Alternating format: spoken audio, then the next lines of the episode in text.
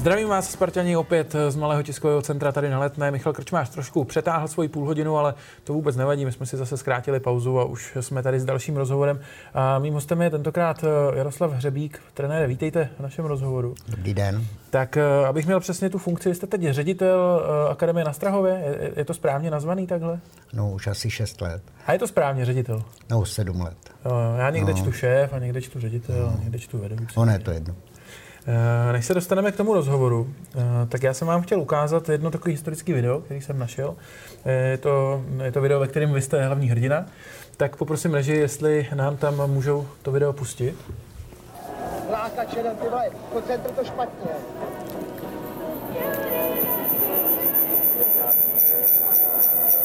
Ty to odfákne.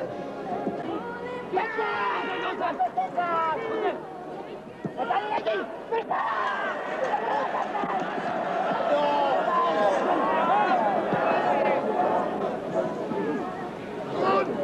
Došel tady ty vole, on šumí vole, fandí. Hrám! Teď jako jedna! Co tam dáš? Nemáš teď! Tak pro představu asi, asi stačí. Eh, jste Nemohl, byl teda hrozný nervák. Nemohlo tam být něco lepšího. No ne, já jsem vám chtěl ukázat, že jste byl velký nervák. No, no to bylo v době, kdy eh, vlastně jsme chtěli hrát určitým způsobem hry a, a bylo to hodně kritizovaný, ten náš způsob, ten náš přístup a já jsem potřeboval, aby to bylo dobře, aby jsme se tím mohli prosadit. A některý hráči třeba nejenom, že to třeba nepochopili a měli jiný návyky, který tam potom používali, já jsem potřeboval jiný, no tak jsem asi takhle reagoval. A je to takový, když, když to vidím, tak to asi není ono. A jste tam mluvil i o lenosti, ne, nevím, jestli jste to zaslech hned tam na začátku, jste říkal lenoch, línej. Eh, bylo tohle něco, co jste hráčům často, často vyčítal, že neplnili ty pokyny třeba jenom proto, že eh, z vašeho pohledu byli líní? To, oni nebyli líní, to, ale řekl jsem to třeba, jde o to, jak, jak jsem to nazval, ale v podstatě každý hráč má určitý návyky, který si nese z mládí a který jsou mu třeba nějakým způsobem tolerovaný nebo má je prostě jako přírodně. No a já jsem potřeboval, protože jsme chtěli změnit způsob hry, tak jsem potřeboval, aby, měli jiný. No a teďko, vemte si třeba, když eh, hráč utočíme a hráč ztratí, ztratí míč a teďko soupeř nám chce dát gol a když on nám chce dát gol, tak eh, ten hráč, který ztratí míč, už první má mít povinnost tomu zabránit, když ztratil míč zbytečně, třeba nějakou lehkovážností a, a on se zastaví a jde pěšky. Prostě každý hráč má svoji povinnost pro ten tým dát maximum a to nejjednodušší, co je, že může běhat. Eh, vám je 73 let, jste pořád aktivní ve fotbale a vlastně pořád jste braný za člověka, který zná moderní trendy a vnímá, jak se ten fotbal vyvíjí. Je to pro vás složitý udržet, udržet krok eh, s tou hrou a s tím, jak se mění? Tak, já, já to beru sám jako vůči sobě. Moje manželka říká, že sbírám informace, ale bohužel, že sbírám jenom fotbalové informace. A vlastně, když jste řekl, že mám na starosti mládež, tak tam mám na starosti trenéry a my máme nebo do covidu jsme měli jednou týdně vnitřní vzdělávání. A takže s trenérama de facto každý týden jsme probírali, jakým způsobem třeba hraje někdo. Bayern Mnichov nebo Manchester City a tak dále. Jak ty hráči hrajou, jestli je to dobře, jestli můžeme podobně hrát. Takže vlastně díky tomu, že mám tu funkci, to ředitel mládeže, tak se musím neustále vzdělávat a vlastně vzdělávám se vzájemně s těma trenérama a myslím si, že to ještě jde, že, že jim zatím stačím. A když se budu chtít dívat na nejmodernější fotbal, tak na jakou ligu se mám dívat? No, nejmodernější fotbal je fotbal určitých týmů hmm. a jsou to týmy, které trénují trenéři, který vnímají vývoj fotbalu tak, aby byl efektivní a přitom bezpečný. A jsou to trenéři jako je Guardiola, dá se říct i Klopp, i když ten to má trochu, trochu riskantní, ale Guardiola je asi nejlepší. Nedávno jsme napsali takový rozbor, eh, jak se vyvíjel fotbal a jak se vyvíjel fotbal třeba za posledních 40 let. A, a vždycky testuju trenéry naše, si to četli, oni četli, co tomu říkají. No a tak jestli to můžu říct, tak za posledních 40 let, nebo 50 dokonce se dá říct, se ten fotbal vyvinul tak, že největší přelom fotbalu byl pod trenérem Sakim. Eh, byly to 70. 80. léta minulého století a ten přešel z nějaké individuální hry na zónovou hru. A byl to, byl to doopravdy převrat ve fotbale. Snažili jsme se všichni trenéři nějakým způsobem um, převést svoje týmy na tenhle ten způsob hry. E, konkrétně e, Saky e, trénoval AC Milan, neprohrál 72 zápasů za sebou. Takže to byl takový přelom. Tak e, trvalo určitou dobu, než jsme si na ten způsob hry zvykli, čili z individuálního způsobu na zónový způsob, na ty blokové způsoby hry. Saky tenkrát to zaváděl nejenom v AC Milan, v Atletiku Madrid a tak dále, nějakým způsobem, protože to byl dobrý převrat. No a potom přišli další trenéři a v současné době, ale nemluvím moc dlouho o tom, tak eh, v současné době je asi nejúspěšnější Guardiola, který prošel barcelonskou no, školou nebo španělským fotbalem. Eh, známe ten způsob hry tiki taka, kde bylo spousta přihrávek, který vlastně on měl takový krédo, že když držím míč, nemůžu dostat gól. Takže vlastně pomocí spousty přihrávek eh, drželi míč a čekali, až soupeř udělá nějakou prostorovou chybu, kterou chtěli využít a díky své kvalitě hráčský, že uměli ten míč udržet, tak se jim to hodně dařilo a byla to taková, dělali jsme ten rozbor takový, že to byl takový horizontální způsob hry, že to nebylo hra branka-branka, ale bylo to spoustu do šířky, bylo tam hodně těch přihrávek. No a potom vlastně ten Guardiola přišel do Bayernu Mnichov, kde musel přistoupit na určitou tradici a způsoby hry německého fotbalu, kde vlastně z toho tyky taka způsobu využil německý takový ty důslednosti, rychlosti, agresivity a udělal tu hru takovou vertikální, branka, branka. Fantasticky využil to, čili Bayern se dostal takhle nahoru. No a když přešel do Manchesteru City, tak využil ještě ty anglický kopaný, kde vlastně ta hra je ve strašně vysokém tempu a ty hráči jsou zvyklí i v tom tempu hrát kvalitně, udržet míč a byli zvyklí udržet míč proti tlaku soupeře. No, takže vlastně tuhle tu svoji hru ještě povýšil přes průnikové přihrávky a tak dále a tak dále. Takže já tvrdím, že nejlepší fotbal teď hraje Manchester City pod trenérem Guardiolou. Já jsem ještě trošku čekal, že možná zmíníte trenéra Simeoneho, eh, vzhledem k tomu, jak máte rád tu zodpovědnost po ztrátě balónu a, a zodpovědný chování hráčů. No tak eh, ono je víc trenérů. Tak eh, vente si, když se podíváte na mužstva, který vedou, máme, tvrdíme, že máme top 5 nejlepších evropských lig. A když se podíváte, který mužstva vedou soutěže a jsou první, druhý, třetí, tak jsou to většinou mužstva, které mají vynikající mm, obraný způsob hry, tu obranou fázi mají perfektně propracovanou a hráči jsou maximálně zodpovědní. A vlastně ty mužstva, ať je to italský, já si pamatuju, že když jsme to brali s trenérama na Strahově, tak eh, bylo asi 12. kolo a třeba italská Neapol dostala tři branky asi za 11 kol, který odehráli. Chelsea dostala čtyři branky za asi za 12 kol a tak dále a tak dále.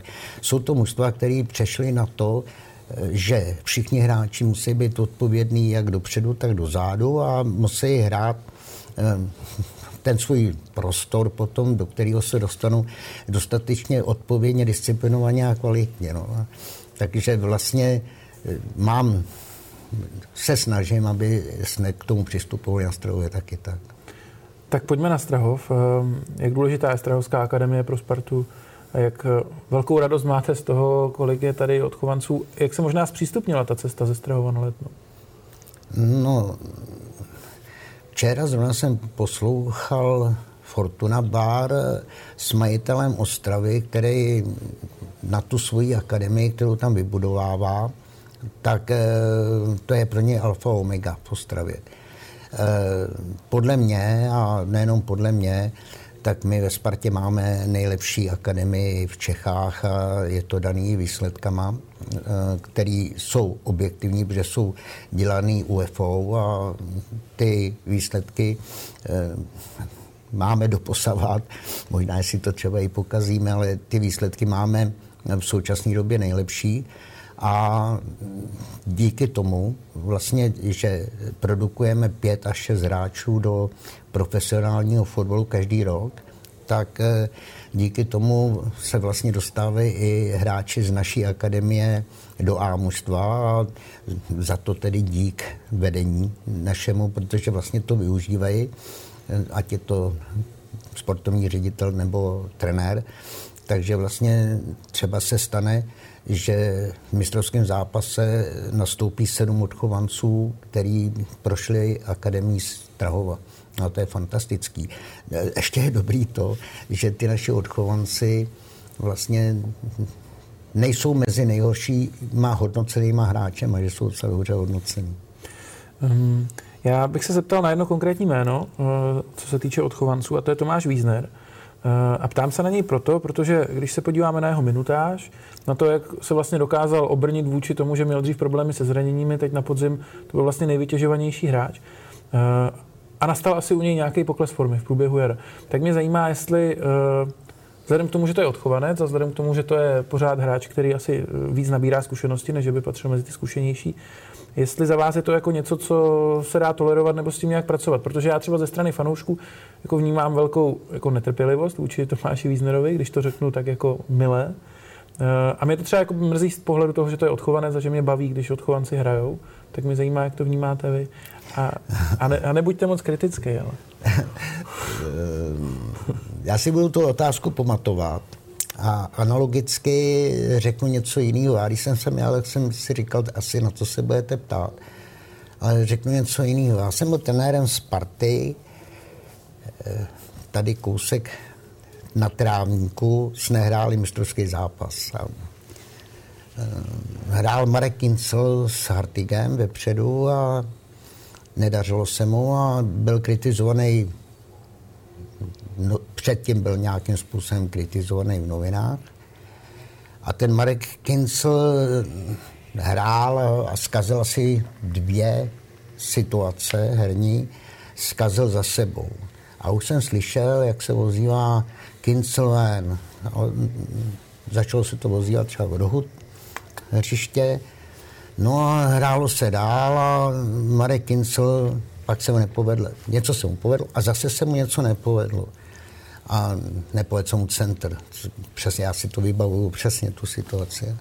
Nepovedl se mu centr a najednou začala i protilehlá tribuna Kinclven. A já jsem si říkal, no to, to, to zase vypadá, kritika v médiích, že hraje Kincl a tak dále a tak dále, jakým způsobem. No a hrálo se dál a za dalších pět minut už to rezonovalo celým stadionem a celým stadionem rezonuje Kinselven, Kinselven. Teď tam jste jako trenér, jako si říkáte, co s tím uděláte. Přijde Marek Kincel, chvíli se nehrálo, u nás se stal nějaký fol a trenér střídá, vystřídejte mě. A pan Marko, pojď sem. V žádném případě, to přeci nemůžeme udělat, to by bylo špatně pro Spartu musíš hrát, hraj jak můžeš, hraj ale jednoduše. Marek Kincel ten zápas dohrál a to byla sobota. V neděli vlastně jsme měli tady eh, pozápasový trénink, přijedu domů odpoledne, piju kafe s manželkou a najednou přijede Marek Insel s manželkou svojí a oni měli chatu kousek od Benešova. Přijede Marek Insel a říká, trenére, ale já se nemůžu spát já už nemůžu hrát, já, hele, nějak mě doporučte někam, já chci jít pryč ze Sparty. No. Já tak s manželkou i s ním a říkal, Máro, nebyl mě, tak to přeci nejde. To prostě ty diváci nevědí, jako, co máš za úkoly, co máš za přínos, ale já se jim to snažím říct, jo, ale asi to, ne, asi to pořádně neslyšejí. To nemůžeme udělat. Neexistuje. Příští zápas jednoznačně hraješ, připravuj, připravuj se na to.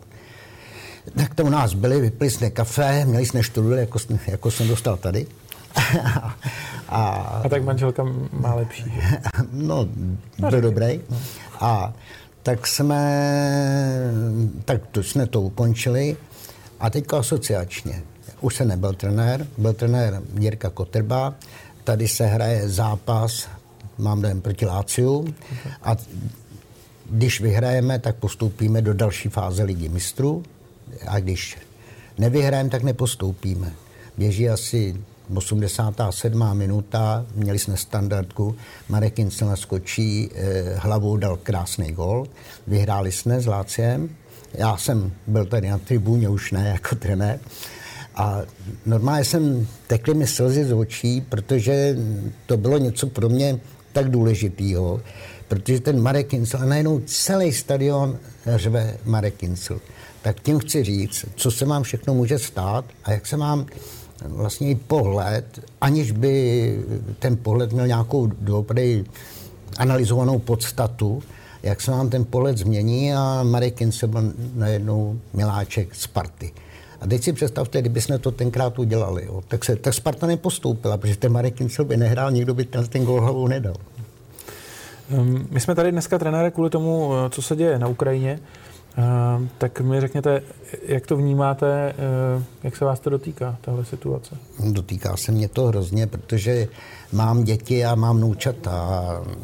Je to něco hrozného a byl jsem v Rusku, byl jsem v Rusku rok a tak jsem trochu poznal tu mentalitu ruskou, tu jako ruskou duši a, a měl jsem asistenta Ukrajince ten rok. A, takže ten můj asistent, ten Stěpan, tak ten byl takový, že v podstatě tam se mnou byl a dal mi moc hodně takových informací asi, jak se chovat, na co si dávat pozor a řeknu vám takovou příhodu, když jsem v tom Rusku byl, nebo příhodu, když jsem v tom Rusku byl, tak eh, měl jsem asistenta Vencu Kotala, jeho druhého asistenta Stěpan Marusinec a chodili jsme jednou týdně hrát fotbal do haly na Dynamo a tam proti nám hráli zasloužilí hráči a trenéři a, a vlastně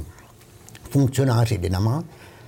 A ten Stěpan, když jsem šel do Ruska, tak mi říkal, Rusáci uznávají jenom někoho, kdo je silný a dobře postavený. Jak, jak, jak projevíš slabost, tak, eh, tak je to špatný. Jo. Tak mě vždycky radil, jako, jak, jak, co mám dělat. A, a tak jsme jednou týdně hráli fotbal, a protože jsem hrál s Vencou Kotalem, to je výborný fotbalista, ten Stěpán Marusinec taky bývalý fotbalista a měli jsme tam ještě ty svoje asistenty, který jsme měli v týmu a my jsme pořád vyhrávali. Hráli jsme proti direktorům Dynama, to je vždycky zbor direktorů a, a, hráli, a my jsme vyhrávali. Až ten Stěpan za mnou přišel asi po desátom vítězství, Jardo, musíme nechat vyhrát, už jsou naštvaný, jo, ještě co už jsou naštvaný, musíme nechat vyhrát. Já říkám, ne, Stěpane, nenecháme je vyhrát. ne, Jardo, ne. A teď to Stěpan začal kazit. Já na něj křičel, začal klíčkovat a pustil je do nějaký šance. To byl další zápas. A, a já ne, ne, Štěpane, běž pryč, já tě tady nechci. Ten zápas musí vyhrát. Takže vlastně nenechali jsme vyhrát ani jednou a oni si toho, jako, oni cítili sílu. Jo, jako a byli to, byli to ředitelé různých klubů, třeba atletiky a rugby a tak dále. Takže, a oni tam chodili proti nám hrát a ono to bylo něco podobného s tenisem, taky jsme nepodážili. To byl zase prezident Zavarzin a ten si vždycky vybíral spoluhráče až si vybral bývalýho tenistu a stejně s s Vencou Kotalem porazil. Jo. Takže, takovýhle, takže vlastně ty Rusové, ty uznávají jedině, když je někdo silný. Nesmí být slabý. Jako to jsem poznal, jako hmm. ze své zkušenosti. No. Vy jste mi říkal, že se jako rodina angažujete v pomáhání teď eh, uprchlíkům. Jak to je?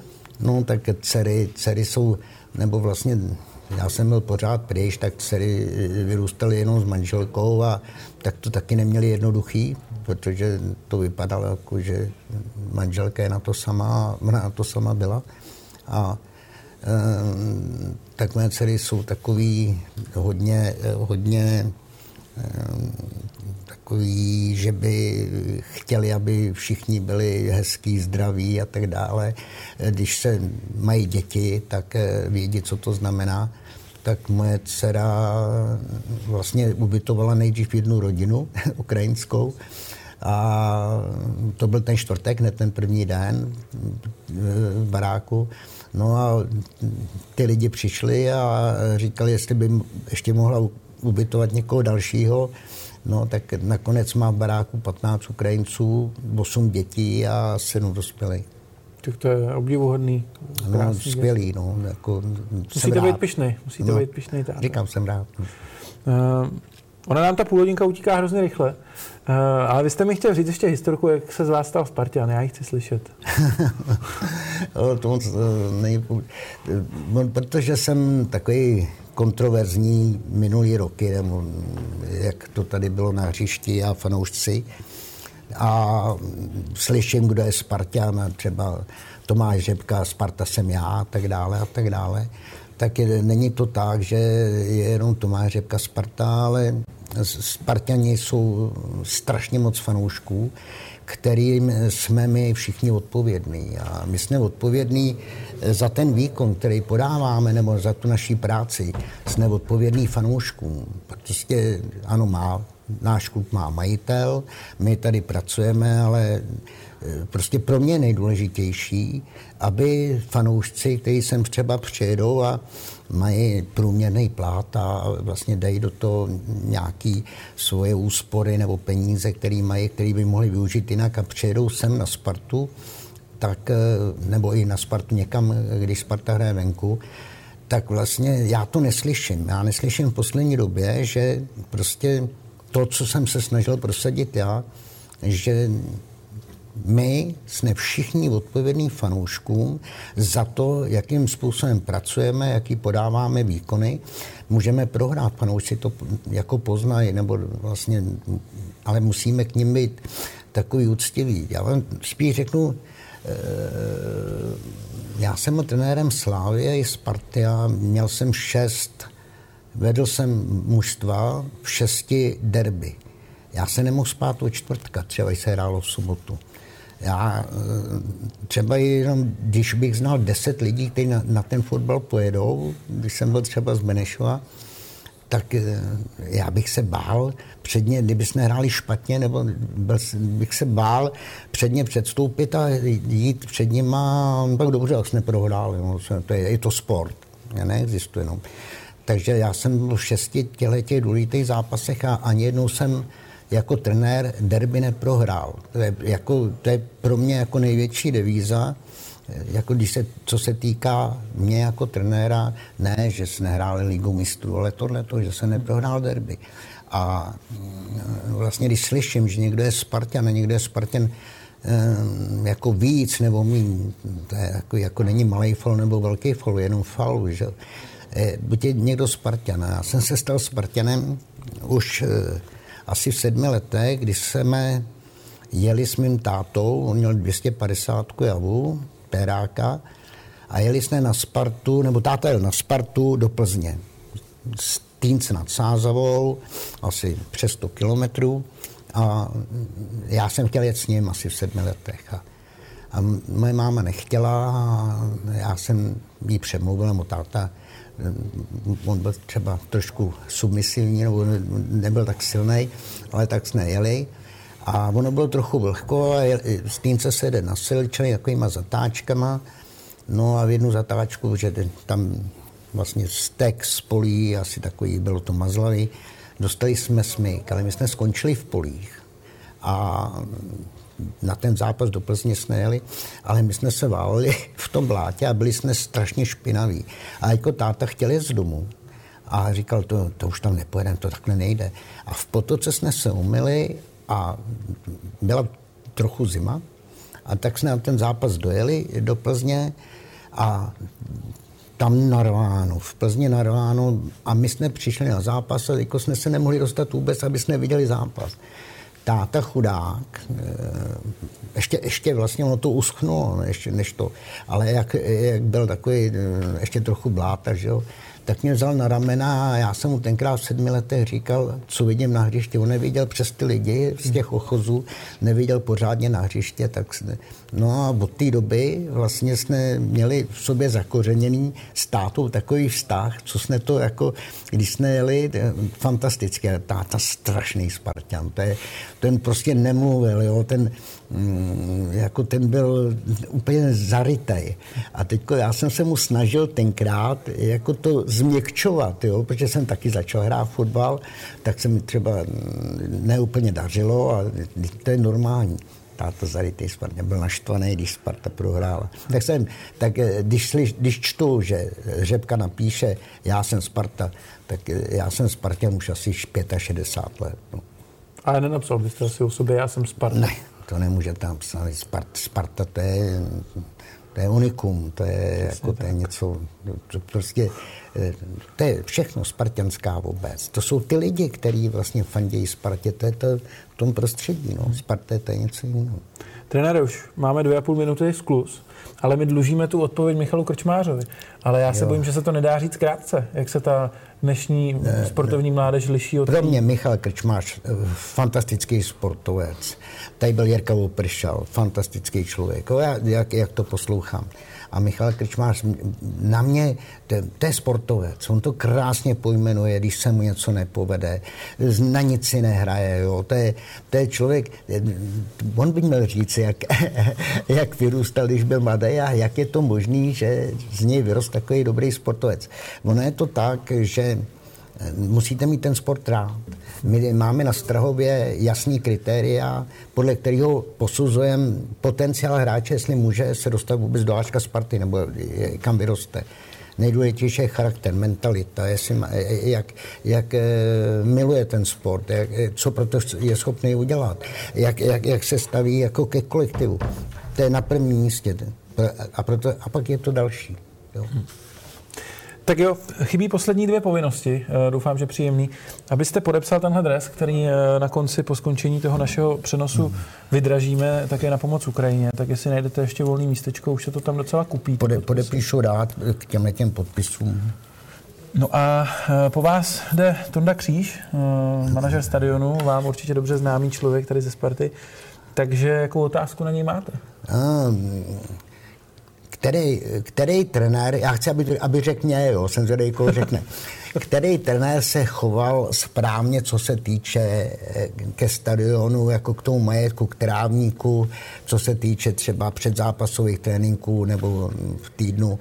Který, který trenér, který zažil, se choval jako nejlíp k tomu, aby spartianský trávník byl co nejlepší. Dobře, tak děkuji moc za tenhle rozhovor i, i za zajímavou otázku na Tondu. No a vy se těšte, protože už za chvilinku eh, začíná další rozhovor. Moderovat ho bude zase Zdenda.